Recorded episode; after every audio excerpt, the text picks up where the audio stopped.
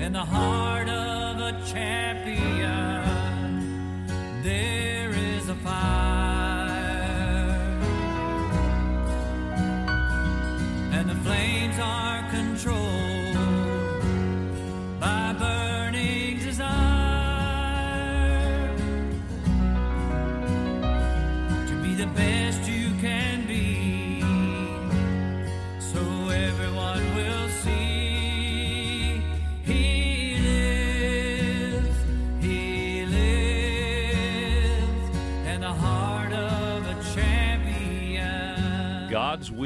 Is God's heart. It's what God desires, and it is the main source of the why God does, says, or directs as He does.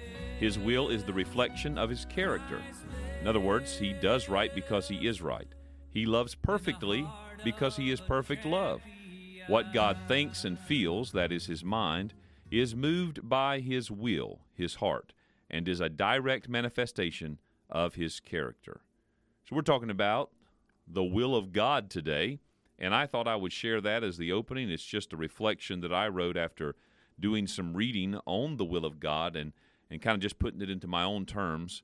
And there are so many things to say about that, and well, that's why we're going to feature this on the podcast today. And hello to Easy Target. Hello to you, Overtrek. I look across the way and I see the empty chair that says that old Roland Napoleon is not with us. It's kind of a um, uh, there's there's there's an empty void. There's an empty place in our heart. Sure is. Yes, it was not our will for him to not be here. Nope. But what we are going to do today, in lieu of Napoleon being with us, because we had planned on doing our first podcast of the year on fitness, uh, physical fitness, um, and tying that in with, with some aspects of our spiritual fitness. But we really wanted um, Dean Roland Napoleon to be with us on that discussion. And so we're going to postpone that one, and we'll be bringing that to you next week. You know, they say come rain or shine. Well, come Dean or no. next week we'll do the fitness uh, podcast. But in, in when we found out he couldn't be with us for this week's recording, we thought, well, and th- actually it was your idea. Why don't we take what we've been doing on our radio program this week, which was discussions on the will of God and living in the will of God, and and exploring some questions about that, and just put that into a podcast. Yes. So that's what we're going to do. And actually, you've been doing some of the preliminary work to get this all put together. But still, even though we're trying to do the most professional job we can, as you listen to it, there may be some things where you say, "Huh, uh, "What are they? They just said that." Five. We're basically splicing together about three Three days worth of three days yeah. of radio program into this one podcast. So just kind of listen with that in mind. Yeah. So if we mention something and we say, hey, you know, we were talking about this yesterday, that's why. Thank you for joining us this week on the podcast, and we'll go to the pre recorded discussion between Easy Target and I on uh, living in the will of God. We're going to be looking today at a, at a topic that has captured our attention over this past weekend, and that is what is it to live in the will of God? And you said you would like to discuss it because I think it's a very misunderstood topic, especially in Christendom. Those that have grown up in church any amount of time have no doubt heard preaching on, you know, you need to find God's will for your life. You need to find the will of God. You need to live in the will of God. And it has almost been this kind of ambiguous, unknowable, predetermined destiny. And, oh no, what do I do if I miss God's will for my life? What do I do if I want God's will, but I can't find God's will? And so there's this angst and anxiety over something that God never intended for it to be uh, a source of disdain or trouble. It's His intended way to live life with us. And so growing in that knowledge is, is beneficial and helpful for everybody. Well, I think that there are a number of things throughout our Christian experience, if we're honest, that feel ambiguous and uncertain and cliche, and we don't want them to be. I made this statement to our friend Matthew Jones, pastor of Faith Baptist Church. I made this statement to him uh, this week, and it was it was actually coming out of a, a time of prayer in my life. I was praying over um, uh, how, and this does fit in this topic, but I was praying over how do I learn to literally present my body to God as a as an act of worship, and how the functions of my physical body become useful instruments in the kingdom of God to accomplish His righteousness. Now, there might be some things we can think of automatically. Well, we sing and we, you know, we kneel or whatever, but It's it's every facet of it. And, and I think, and this is the thought that I had. We don't know because we've only been told, never taught. Hmm.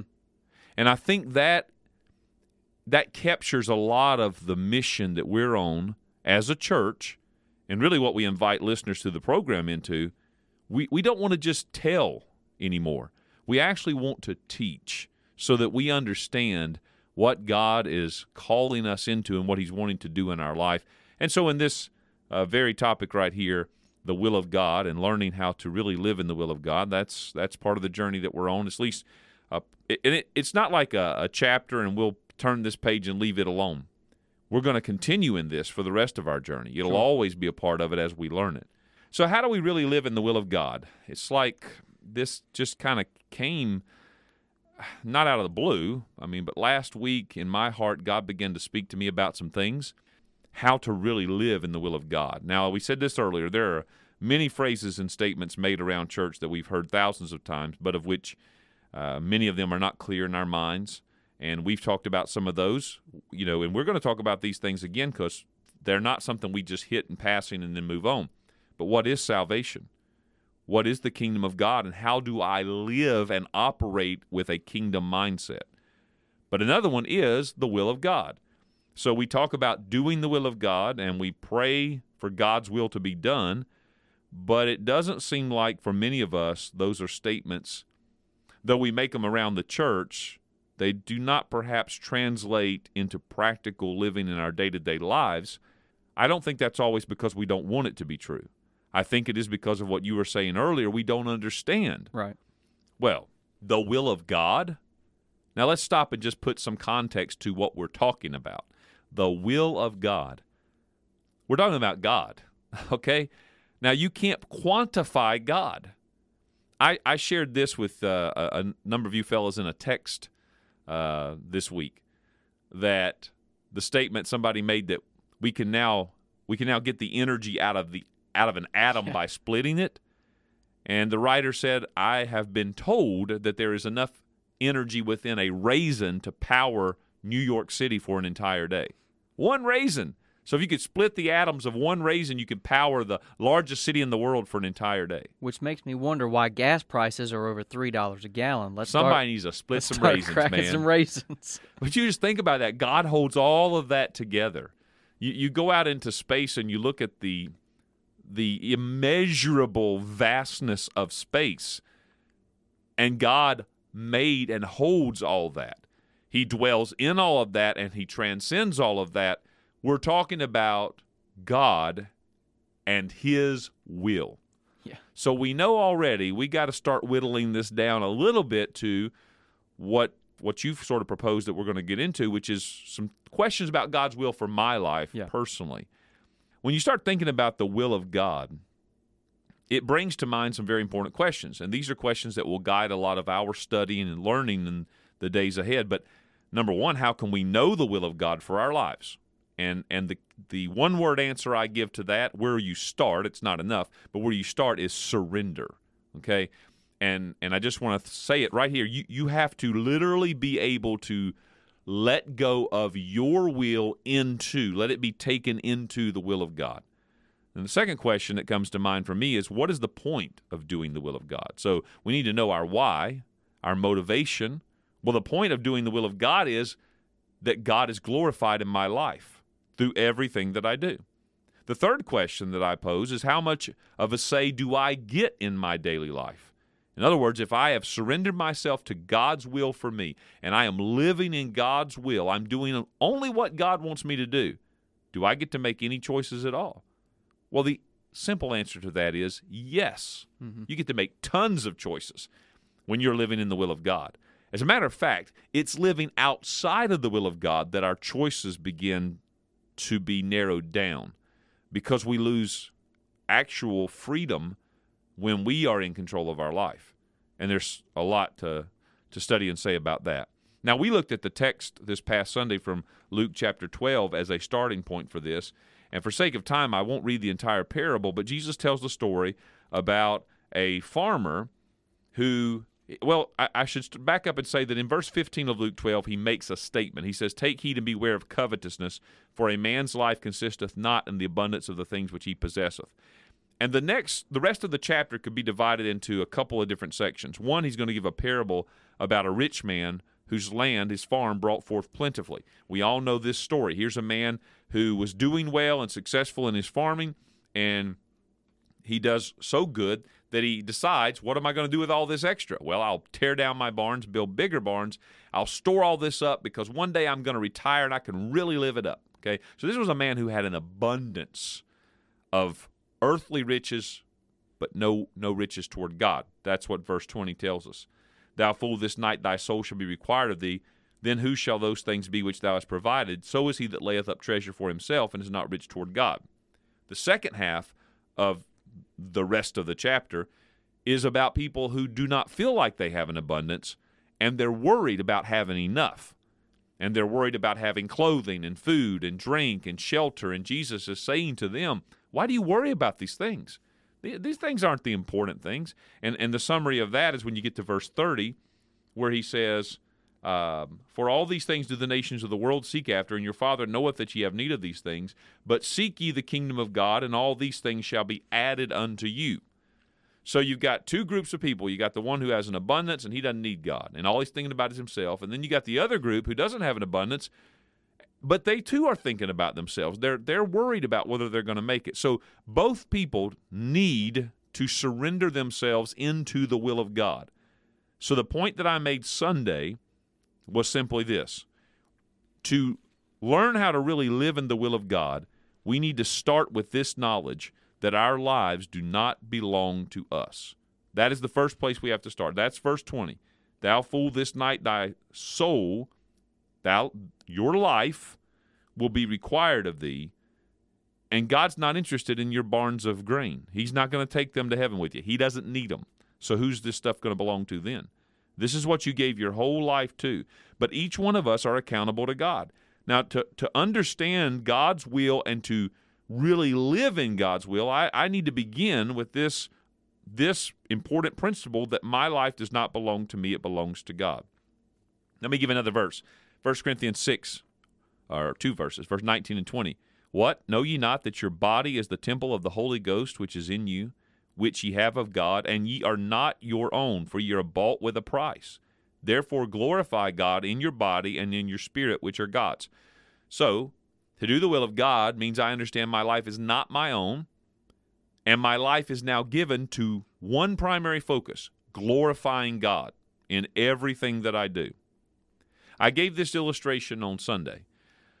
I said, and that was a funny part of the service, that this illustration really got kind of botched thanks to our good friend Tommy Gaskins. Shout out to Tommy Gaskins. but I gave this illustration. I, I, said, you know, if we're going to live this way and understanding that we're going to be truly accountable to God, uh, it's more than being faithful to attend church, more than tithing, praying over our meals, all the list of Christian activities that that we can do and the duties that we can perform. We have to understand and pray for increased understanding that our lives are not our own to do with as we please. And to illustrate that, I said, who in this room would be willing to hold up your car keys and let me come around and just pick anybody's car keys that I want, and you'd loan me your car to drive it wherever I want to, however I want to, until I run it out of gas or run it into a ditch somewhere. Now, who would do that? Well, no one realistically, right? Although right. Brother Tommy insisted through the rest of the morning that he would give me his keys. I almost wish you'd take him up on it. I probably should have done it and just taken a trip somewhere. Yep. But but we do our life that way with God. God has loaned us this life. He says, This night thy soul, thy life, is going to be required of thee. Then who shall all those things be which thou hast labored and built up for thyself? You've been ignoring God. You've been neglecting your loved ones. And you, you do these things to the rich farmer here or the person that's out there just trying to, they're just doing what they want to do with their life. And they say, Well, I'm, I'm doing this for uh, I'm doing it for my wife. I'm doing it for my family. I'm doing it for the greater good or whatever we what we want to label it. But we're doing what we want to do with a life that's not our own, and we're not asking God what He wants. We're not seeking the will of God. So I summarize all that with this final statement from Sunday morning: to live in the will of God is to live for the glory of God. And that's where we ended Sunday's uh, message in this. Now, I know you've got some questions that you wanted to bring to our discussion today. And so we're going to rapidly run out of time. Let me say three things, three key points about the will of God. Number one, number one point I want to make about the will of God.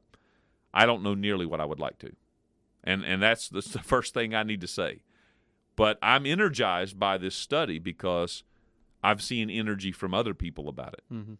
The second thing I want to say about the will of God, what we can say about the will of a person, we can say about the will of God. In other words, we need to think of the will as the core of who God is or the heart of God. The heart or the will of God includes what God wants and what God does not want, what God permits and what God does not permit. It, it's the revelation, when we think about the will of God, the heart of God, it's the revelation of God's intentions, decisions, and actions, all as a reflection of who He is or of His nature. Now, one big difference God's will is perfect, man's will is not. And one of the primary texts for us to take hold of in discussing God's will is his response to Moses when Moses asked him in Exodus, and God said, I'm going to send you to lead my people out. And Moses says, Well, well, who are you and what is your name? If they ask me, What is your name? And God said, I am that I am. God is not dependent on others to be who he is, he is himself alone. The great work of spiritual transformation is to bring the heart or the will of the believer into alignment with the heart or the will of God. So I think that's very important to understand. When we talk about the will of God, we need to think of it as the core of who God is, his heart. And then the third thing, the third key point I wanted to, to bring into the discussion is this it is imperative that we understand that God's will has this as its highest aim his glory. We've got to keep that in mind. God's will always has as its highest aim his glory. So, whereas we often think of God's will in terms of our good, right? Mm-hmm. We will say things like, well, if God wills it, it's for our good. Well, that's true, but it's only true because what God wills is ultimately about Him being glorified in our lives, and that will be for our good. Yes. Hence, Job.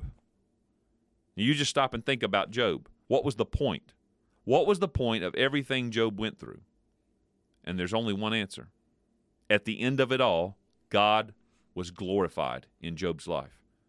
God got the glory. Mm-hmm. Job got the suffering. Yeah. Job got the loss.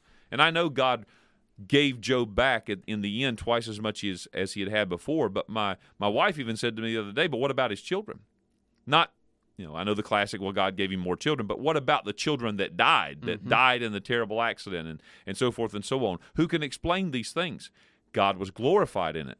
That doesn't seem fair, but God was glorified in it. And I think that's an important thing to highlight in on for just a second because we look and say, well, yeah, obviously God was glorified and it worked out for Job's good because look at the blessings of Job's life at the end. But that's such a key point. The greatest blessing of Job was not the multiplied donkeys and sheep and oxen and even the 10 additional children. And so, well, he had 10 in glory, 10 on earth, double, boom, boom, boom. That's that prosperity gospel mindset. Endure things for God, achieve financial benefits later. The greatest blessing of all of it was that Job could look back and say, I don't understand all of it, but apparently I was used to greatly magnify the Lord. I'm sort of inclined to believe if you were to ask Job at the end of it all, hey, Job, knowing what you know now, would you go through all of that again? I would think part of Job would say, yes, I always want to glorify God. But he wasn't looking at his farms and his his oxen and everything else saying, "Yep, look at what I have now. I would go through all of it again." If that was all that he had to offer, I don't think Job would trade what he had for the the No. double financial things, but to know that deep down, man, I have communed with God in a way that I would have never been able to enter into before. And so where I am at now, it was worth it. Not because of the houses and the lands and the cattle, but because now my deeper connection with God. And that is what God is willing for all of us. three key points. I want to reiterate those because we're talking about the will of God. how can we comprehend the will of God, right? And I guess that goes to my first key point because my first key point in talking about this was to say, I don't know nearly what I would like to know. But we don't need to know everything. We just need to know what God wants us to know. For our life, what is His will? What is He accomplishing? And ultimately, what is the, the great will of God? Well, Romans chapter 12 is, we're going to end up spending some time in that today. says, I beseech you, therefore, brethren, by the mercies of God, that ye present your bodies a living sacrifice, holy, acceptable unto God, which is your reasonable service. And be not conformed to this world, but be ye transformed by the renewing of your mind, that ye may prove what is that good and acceptable and perfect will of God. He's talking about proving the will of God, testing it, experiencing it, finding out what it is, and understanding in all of that process that it is good, acceptable, and perfect. So we want to know what is the perfect will of God. And we'll be talking about that a little bit because you've got some questions that you wanted to pose on this topic that we'll, we'll try to answer and discuss together. But the second key point that I gave yesterday to close with is what we can say about the will of a person, we can say about the will of God. In other words, we are understanding and need to think of the will of God as being the core of who God is or the heart of God. So the heart or the will of God includes what God wants and what God does not want, what God permits and what God does not permit. It is the will of God is the revelation of God's intentions, decisions, and his actions. It all stems from his will, and all of it is a reflection of who he is. It is a reflection of his nature. So that's an important thing to remember. And the third key point as we discuss this today, it is imperative that we understand that God's will has as its highest aim His glory. So I was in a conversation on a visit yesterday, and it came up, you know, the, the questions as they do why? You know, we ask God why, why does He allow this to happen? And, you know, it's not. It's not always the appropriate place to say this, and I didn't say it out loud in the moment as a person still processing pain. But in my mind, I'm thinking the ultimate answer as to why God did this or allowed this, it's for His glory. Mm-hmm. You look at Job's life, and that's in the end of it all, that's all we have. Yep. God was glorified. Period. Case closed. So it's imperative that we understand God's will has as its highest aim His glory.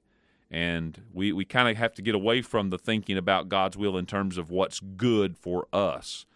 And we say things like, well, you know, it's God's will, then it must be good for me, which is true, but it's only true because what God wills is ultimately about Him being glorified in our lives. And you think about Jesus in Gethsemane. You know, the prayer that Jesus prayed in the Garden of Gethsemane was, If it be possible, let this cup pass from me. Nevertheless, not what I will, but thy will be done and and ultimately God's will was done and God's will brought glory to God and continues to bring glory to God. Boy, there's a lot you could unpack in just that thought right there. Somebody says, "Well, what about going through suffering and hardship and pain? Does God will that?" Well, Peter said, 1 Peter 3:17, "For it is better, if the will of God be so, that ye suffer for well-doing than for evil doing." So there's something about the will of God in the suffering that comes into the Christian's life. What's the ultimate aim of that? Well, we have to remember the ultimate aim is God's glory. That's the highest aim behind his will. Well, with that being said, and and hopefully making sense, there were some questions that you wanted to pose mm-hmm. for today's broadcast that we could sort of maybe dive into this topic a little more. Sure. And I think the first one that I have is it was going to kind of be maybe a, a broad question to the to the effect of I think I mentioned it yesterday about how, in my opinion, one of the biggest misconceptions in Christianity is that there is this quote unquote perfect will of God. And what I mean by that is the mentality of, all right, there is one predetermined outcome for my life. You know, we tell our young people, hey, you need to pray to find God's will for your life. And what we typically mean by that is find out what God wants you to be when you grow up. That's the will of God. Or let's use the proper term there what God wants you to do. Yes. and we kind of use those those statements kind of synonymously, but they're they're really actually very different. And I was wondering, you know, if somebody was to ask you, all right, what is the Bible actually referring to by the term the perfect will of God, which we are supposed to be actively seeking after every day? Well, when when someone uses that phrase, and we've heard this in church, and sometimes preachers will say this in the pulpit, and some of them listening right now might have said this, uh, in, to include us. Yep. We hear that phrase, well, I believe it was the perfect will of God. What they're usually referring to is some event or episode of their life or of someone else's life in which God was acting in his sovereignty to accomplish what he wanted done. Now, sometimes we say it lightly. We say, "Boy, I walked into Chick-fil-A and they had a they were giving away free free uh, Chick-fil-A chicken nuggets. I believe it was the perfect will of God that I showed up for it." Well, you know, maybe, I don't know, but usually when we use that phrase seriously, we're talking about God and his sovereignty accomplishing what he wanted done. So, Romans 12, 1 and 2, when we look at those verses uh, that we read just a moment ago, again, just to, to paraphrase them to quickly remind us, you know, uh, present your bodies a living sacrifice, wholly acceptable unto God. Be not conformed to this world, but be transformed by the renewing of your mind, that ye may prove what is that good, acceptable, and perfect will of God. Now, taken together, those two verses are a foundational text on what we call and have been calling spiritual transformation. And when we think of what God's good, acceptable, and perfect will for my life or your life is, I think of two things. Number one, that we, what is God's perfect will? Okay. So if I'm going to say to a young person or an older person, man, you, you want God's perfect will for your life. Well, I think of two things. Number one, God's perfect will is that we are transformed into the likeness of Christ, but not being made a clone of Jesus, but rather to be me, the me God intends for me to be, but to be transformed into the likeness of Jesus. I hope I said that clearly. I believe so. Colossians 3:10 in other words, Paul said and and have put on the new man which is renewed in knowledge after the image of him that created him.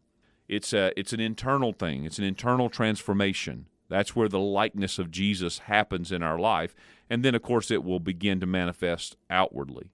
So that would be the first thing when we think about the perfect will of God. Uh, it, it is about being transformed to the likeness of Christ. Now we're taking that out of the text of Romans 12, 1 and 2. Secondly, I believe the perfect will of God is that our lives would be lived in such a way that everything about us is magnifying Him. Now, before I go on, I want to interrupt myself to say one of the things I posed a question yesterday and Sunday morning. If I'm going to live my life in the perfect will of God, how many how many decisions do I get to make? Mm-hmm. What choices are left up to me, or is this like God's got everything laid out and I'm just going to kind of go connect all the dots? Well, with what I just told you, which I believe I am taking from Romans 12, 1 and 2, clearly, there's a whole lot of you getting to do things and choose things in that. All of it coming under the heading of my life being transformed into the likeness of Jesus and my life being lived in such a way that everything I'm doing, everything about me is magnifying God. So, another way to say it is this God wants us to become what we are, which is saints and sons of God who reflect His glory. And His intent is that our entire lives become worshipful living.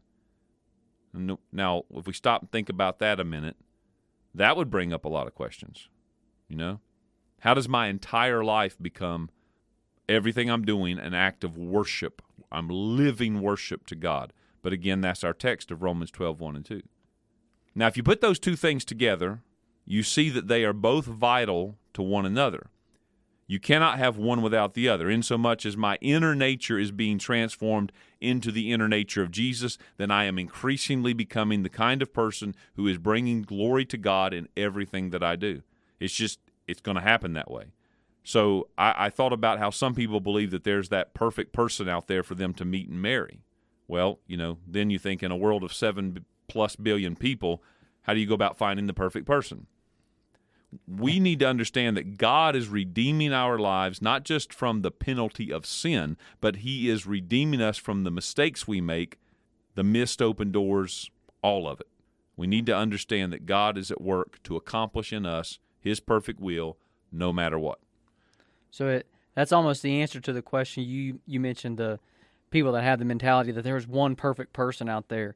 You know, I've heard people say, "Well, yeah, but what if what if I'm looking for my one perfect person, but my perfect person isn't looking for me yet? Then what happens?" Well, to to that point, the the redeeming work of God, whether it was a missed opportunity or whether it was a time when we weren't looking when we should have been, we've got to stop thinking of, "Oh, I missed my chance," or "I messed this up." I ruined God's perfect plan for my life. The the the comfort that I take from that is how how can I as a small broken individual possibly mess up the work and the will of God? I I can't derail God's plan. God is going to God is always able to fix whatever it is that I have broken. Yeah, you've jumped to your third question Yes. because I've already seen your question. So Yeah. Well, because because and to that question, I was going to ask the person who is surrendered to God's perfect will, but is maybe afraid that uh, I missed my open door, I missed my window, I I lost the opportunity.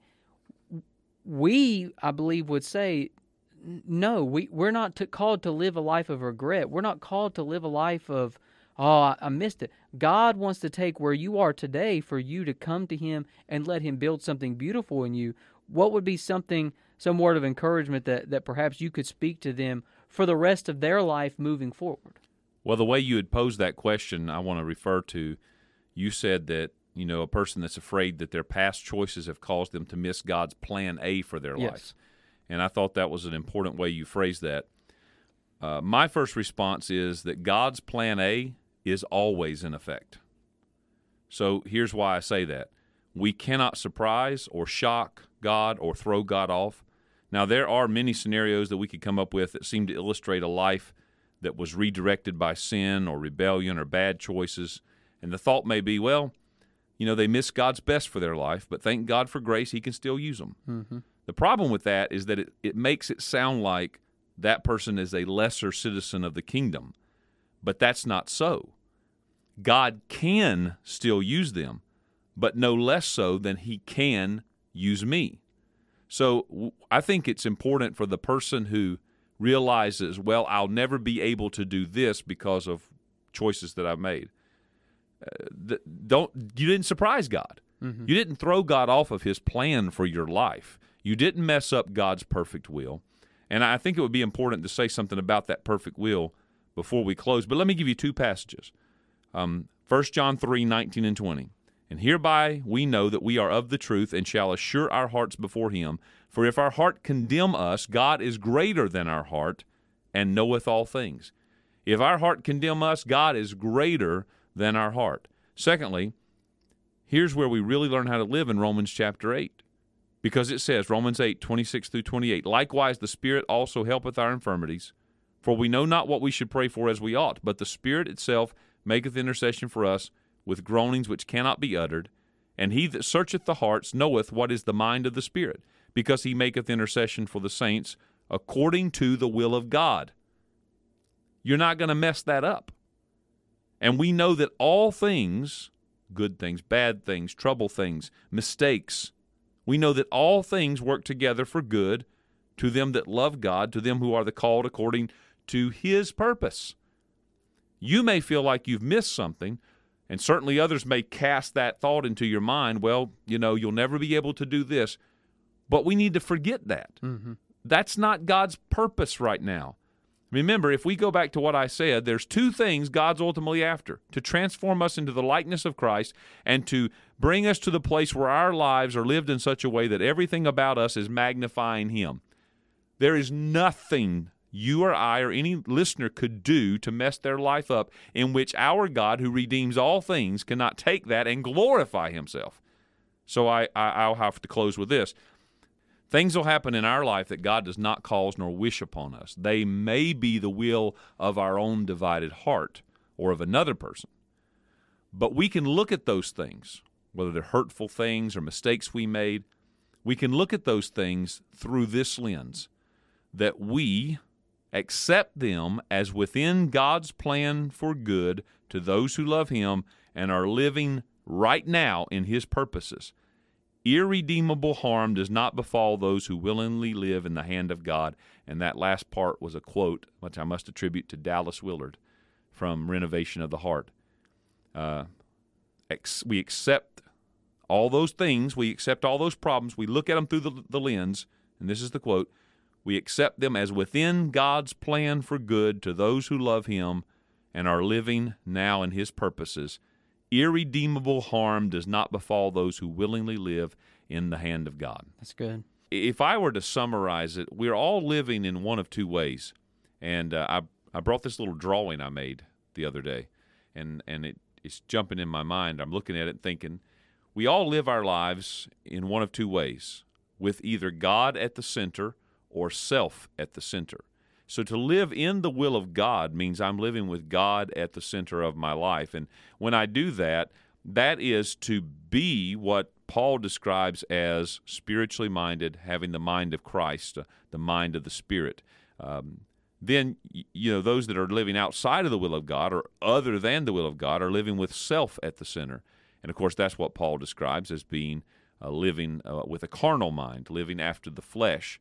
And so, what we're trying to discern here is what is it to live with God at the center of my life, doing the will of God and bringing glory to Him. So uh, that doesn't really summarize everything we've talked about, but it kind of brings it all into a just a, a big key point. And it gets us up to speed with where we're going to be transitioning into the conversation for today.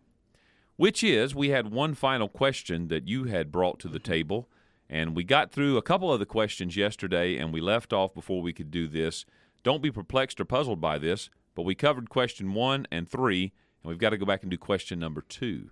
Yeah, it was. It's kind of just the way the conversation flowed yesterday. That one and, and three kind of tied in very well together, which I think was a very natural outflow because what we're going to be talking with question number two, I think is kind of almost the like when you're thinking about the will of God, it's like the the coup de grace, so to speak. It's like that. I've heard that phrase, but I don't really know what it means. I've always heard my dad use that phrase, and it was almost kind of you know like like it's it's the it's the holy grail. It's the it's the one that when you think about something and, you, and you're tackling it, that's it. And I think this question is what gets so many people hung up when they start allowing themselves to wonder about the will of God because it's one that is just so difficult to answer. Well, I tell you what we should do before we even go to the question is we should bring us into a, sort of a scriptural mind, mindfulness of what we're talking about when we talk about the will of God. So, our text that we've really focused a lot of this on, even though we started at the first of the week in Luke chapter 12, uh, but really we've been looking at Romans 12, 1 and 2, because it tells us, Paul says, I beseech you, therefore, brethren, by the mercies of God, that ye present your bodies a living sacrifice, holy, acceptable unto God, which is your reasonable service and be not conformed to this world, but be ye transformed by the renewing of your mind, that ye may prove what is that good and acceptable and perfect will of God. You know, I'm going to read a couple other verses here just about the will of God, but, you know, I'm wondering if you have some scriptures that pop into your mind about the will of God. That's sort of an on the spot question.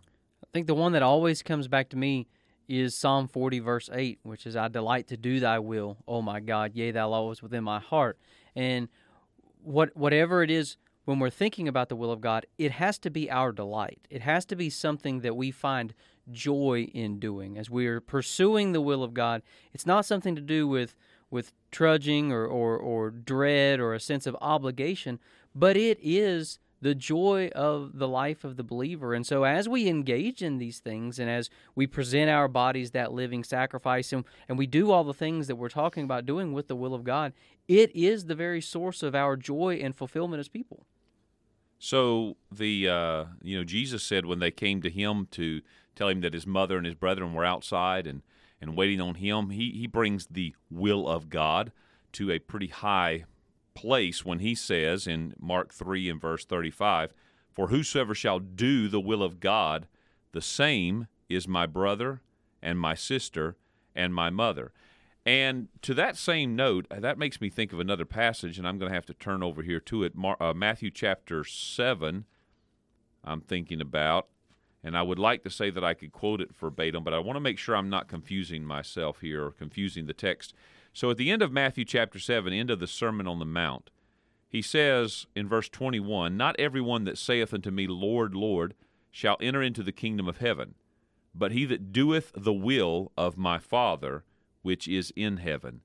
So, well, let me let me read on. I, my eyes scanned on down the, the the scriptures there. Many will say to me in that day, Lord, Lord, have we not prophesied in thy name, and in thy name have cast out devils, and in thy name done many wonderful works? And here's what I just noticed when my eyes dropped down the page. Page, and then will I profess unto them, I never knew you. Depart from me, ye that work iniquity. So, the reason not everybody gets into the kingdom is because not everybody does the will of God. Mm-hmm.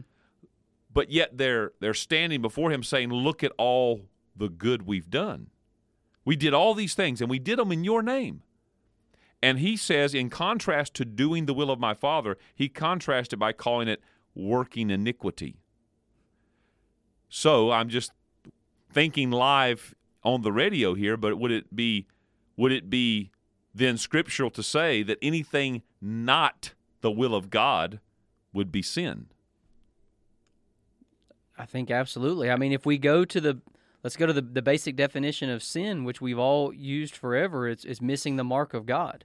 Or to come short of the glory of God. Yes. And we established on Tuesday's broadcast, when we first started talking about this, that the will of God is always that we live our lives in such a way to bring glory to God. Mm-hmm. So, I mean, the listener's probably sitting there thinking, it's taken you this long to come up with that definition.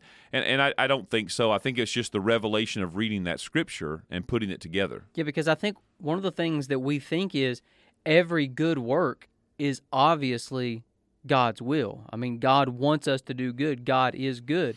But to the point that we're making now is good work is not synonymous with God's will. Because Right. if I'm doing a good work that is not God's will for my life, then yes, it may still be, from a human standpoint, good, but it is not good because it's not what God wants us to do. So we've got to stop thinking through the terms of this is good, therefore God's in it, and start thinking through the terms of what is God in because that for me is good.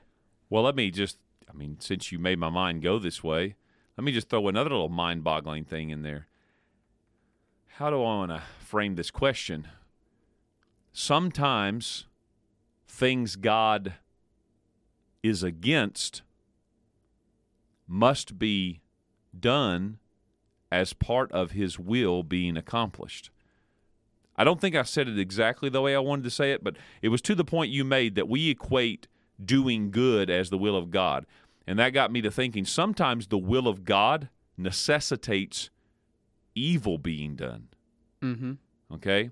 Now, I don't know what comes to your mind when, when I say that, but what comes what I'm thinking about is is again Jesus, and I'm thinking about the Garden of Gethsemane. We referenced that before, but but Jesus says, you know, not my will, but thine be done. Well, what was God's will in that hour, in that that occasion? It was that Jesus be crucified. Yeah. And the evil that was done to bring that about had to be a part of God's will. Mm-hmm. Whoa. Yeah. You're talking about the most innocent person that has ever graced the, the face of the earth was mistreated more than anybody else ever has been. That's evil 101. You know, mistreating innocent people. And and to the point that that you just brought out, there's no denying that that was part of the will of God all the way back. I mean, even into the book of Genesis you know, the, when when God shall provide Himself a lamb, that has always been the will and the plan of God.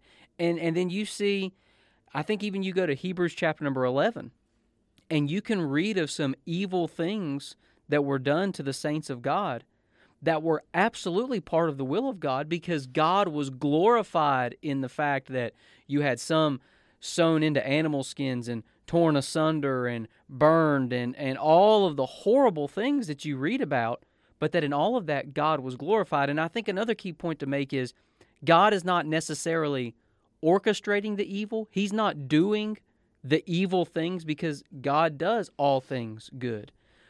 But He allows evil. He's redeeming. Yes, because in that evil being done, something even more beautiful is going to come out of it on the other side. And just to finish out this thought about these types of bad things happening that are part of God's will being accomplished, and we've already mentioned Job, you know, Yes. in this discussion. But First Peter chapter four, verse twelve, beloved, think it not strange concerning the fiery trial which is to try you as though some strange thing happened unto you, but rejoice inasmuch as ye are partakers of Christ's sufferings, that when his glory shall be revealed, ye may be glad also with exceeding joy. If ye be reproached for the name of Christ, happy are ye, for the Spirit of glory and of God resteth upon you. On their part he is evil spoken of, but on your part he is glorified. But let none of you suffer as a murderer, or as a thief, or as an evildoer, or as a busybody in other men's matters. Yet if any man suffer as a Christian, let him not be ashamed, but let him glorify God on this behalf. For the time is come that judgment must begin at the house of God. And if it first begin at us, what shall the end uh, of them that obey not the gospel of God? And if the righteous scarcely be saved, where shall the ungodly and the sinner appear? Now here it comes. Wherefore let them that suffer according to the will of God commit the keeping of their souls to him in well doing as unto a faithful creator. Yes. That was a long reading, but it all ended there in that we suffer according to the will of God. God's will it's in it. You can find it in it. Even even when it, it's like these bad things or these evil things or these unjust things are happening, God has a will that is at work in all this. I think you look at King David.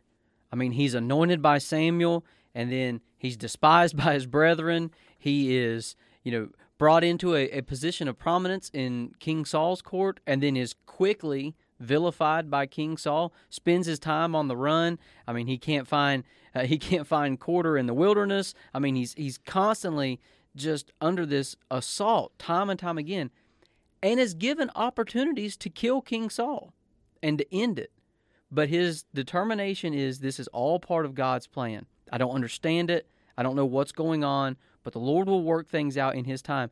And you read at the at the end of the account about how David was endeared to the people as a result and the benefit of hindsight, we can see God's will in all of that. But I've got to think when David's in the middle of the cave of Adullam, he's not really seeing how he's being endeared to the people at all. He's just in the middle of the evil and the unjust actions that are being done to him. But then the beautiful tapestry on the backside of of all that God has done. And so when we think of God's will and we think about suffering and we think about all of the atrocities of life, how comforting it is to know that the same evil that's happening to everybody on this on this world to those that enter into it with God the promise of God doing a work and using insignificant me to do something magnificent and to be used as a vessel to bring glory to God gives hope to continue on even through the suffering. Well, I think if we go to the third and final question you had posed, I think it will help bring together some of what we have just been doing, which we will call freestyling. Sure. So my my final question uh, was this: Can you be in the perfect will of God and not aware that you are in it? As in, you're living your life for you, but God is allowing things to happen in your life that will ultimately draw you to Him. And as I said before, these questions were pretty pretty big and initially intimidating questions because the the will of God I don't nearly know as much as I would like to, but they did challenge me to think. And I begin to think about this question and if I understood or understand what you're asking, my first response that the way I want to answer is no. And what I mean by that is given the description of God's perfect will that, that we laid out at the beginning, taken from Romans 12, 1 and 2, which I think we'll come back to that Romans 12 passage in, in, in a moment. But given that description of God's perfect will that we looked at there, which is that that that God is intending that our lives, body, spirit, soul, would be lived in such a way that everything about us is magnifying Him, and given that we understand God's perfect will includes that we're being transformed into the likeness of Jesus, then I think it's hard to imagine that a person could be living in God's perfect will and not know that that's what their life is about. But I wanted to think through it a little bit, and I think there is uh, in this worth bringing up what we've heard referred to as the permissible will of God. Now, some people don't like that phrase or that term, and I understand that. Um, but what is usually meant by permissible will is that God may have something better for us uh, than what we're doing or what we're pursuing, but He's allowing us to act on our own desires, and, and that is what He's allowing us to do is within the range of what God will allow in our life. Now, the reason that permissible will of God sounds a little funny, it, it kind of sounds a little bit too fluid. It's as if God is sort of indifferent to what's going on as long as we're not bothering him. Mm-hmm. So it's like a it's like a distant dad, right? and see, that's it, it. So I can't I can't wrap my mind around that thinking because it almost sounds like a I don't care what you do as long as you don't cross this right, line. Right. But but I'm sure that's not what everybody who uses that phrase means when they talk about the permissible will of God. My second approach to this is what I have heard termed God's will of command. In other words, He has given explicit instructions to us, but we have a choice in obeying or fulfilling that. So, in terms of our choices, God has a sovereign will. I'm going to say some more about that in a moment. But our choices cannot override God's sovereign will, okay? We're talking about the area of things in which God has said, This is what I will for you, but you have a choice in it. So 1 Thessalonians 4 3, for this is the will of God, even your sanctification, that ye should abstain from fornication. Now, do we have a choice in that? Sure. It's the will of God, right? It's cl- clearly it says this is the will of God, but we have a choice. We don't have to abstain from fornication. And obviously, we live in a world that doesn't abstain from fornication. Mm-hmm. In fact, a lot of people in church, a lot of, we'll just say Christians, but we'll use the term, a lot of Christians don't abstain from this. Oh, they may say, well, I'm not involved in sexual immorality, but, you know, if we check out what you've been watching and looking at, we, we might have a different story, right? Sure. But this is the will of God, but we have a choice to make. And, and one thing, now this is big too. This is big and worthy of a, of a study and discussion on its own. But one thing God does not do is He does not force our will into compliance with His will. Okay. Now let me let me throw a verse on that. I don't want to pass by that without without giving you a very good verse of scripture. Ephesians chapter six. Remember what I said was God. I'm gonna say it the same way. God does not force our will into compliance with his will. So Ephesians chapter 6, listen to this verse 5. Servants, be obedient to them that are your masters according to the flesh, with fear and trembling, in singleness of your heart, as unto Christ. That phrase is important. In singleness of your heart. And verse 6, not with eye service as men pleasers, but as the servants of Christ, doing the will of God from the heart. The point being there, we do, we choose and we act and we obey God's will from our will. Remember, one of the things I said earlier in this discussion is that we have to see and understand the will of God is the heart of God. Mm-hmm. And God says, You obey my will from your will. You choose that. You obey my heart from your heart. And I think that's a very important point. Now, I said that's the first way that I thought about answering your question, which is no. But my other answer to the question is to say that in terms of God's sovereign will, He is going to do what He wills to do. Okay? Now, let that settle in a moment. In terms of God's sovereign will, He is going to do whatever it is that He wills to do. So, in one sense, we can be in the perfect will of God and be unaware of it and unaware of what he is doing or unaware that what he is doing or what he is allowing is actually moving us in a direction toward Him. Okay? Now, I'm going to illustrate that. But first, let me say, He's not violating our will, our will, but He is working His own will to lead us to a place of finding His perfect will. Moses. Okay? Moses, and think of the journey that Moses went on that took him from his mother's arms to the Nile River, to Pharaoh's daughter, to Prince of Egypt, to deserts, wilderness of Sinai, all the way to Pisgah's lofty heights. Mm-hmm. In the early part of Moses' life, he was in the perfect will of God and had no idea that he was. Right. Now here's where the complexity is going to come in. Cuz we're going to you're going to have somebody thinking, right? Well, what if Moses had gotten out of the will of God? Well, in one sense, he, he did maybe at times. Oh, well, let's be he did. We we just don't know all the Yeah. stories of Moses' life. He killed that Egyptian. Pretty sure that wasn't God's will for him. Well, and yet, and yet, think about what we were discussing earlier. Evil being done in order for God's will to accomplish. The slaying of that Egyptian was part of what propelled Moses into fleeing Egypt in the first place. Right. So God redeemed that. Yes. So now we're seeing the crossing here of God's will of command and God's sovereign Yes. will. God's will of command, thou shalt not murder. Mm-hmm. God's sovereign will was, I'm going to use this man to lead my people out. And in Moses' choice, he chose to disobey.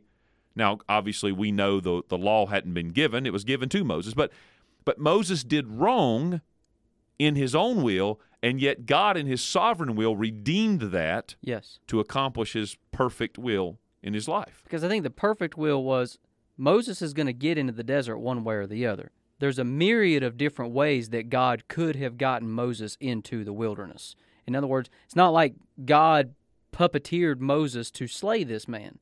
Right. But because of the choice that Moses made, God said, I can use that. I can still accomplish my will in spite of. Because I, I guess this image comes to my mind. I, I sort of picture Satan, you know, right behind Moses as as Moses killed that man. Satan sort of thinking, "All right, God, uh huh, how are you going to use this now?" Mm-hmm. To which then God's response is, "I'm going to use it regardless." Well, I mean, you, you and I have had this discussion. You've told me the story out of the C.S. Lewis book of, Yes, of how basic, or not C.S. Lewis, but uh, Tol- Tolkien. Tolkien. Mhm. And, and ultimately, uh, we don't have time to go into that, but the redemption of every time the evil one tried to mess up what God had done, God just had to make it better, which Yes. so it, it backfires. And you think about Paul and the fallout with Barnabas. You know that that was not God's will. That was two clashes of the will of men, the hearts of men. But God redeemed that and put Barnabas with John Mark, John Mark, thank you, and Paul with Silas. Silas, and look at what came out of that. Yes. You know, so God, this is this is just this awakens your heart to to how wonderful God is and how great God is. And you know what God's will is all about? The will of God is about the glory of God. Yes. And that's what we're learning. And and it takes us really not, you know, just to go back to full circle to that that second question, which was question 3, which we've already answered about God's plan A for our life.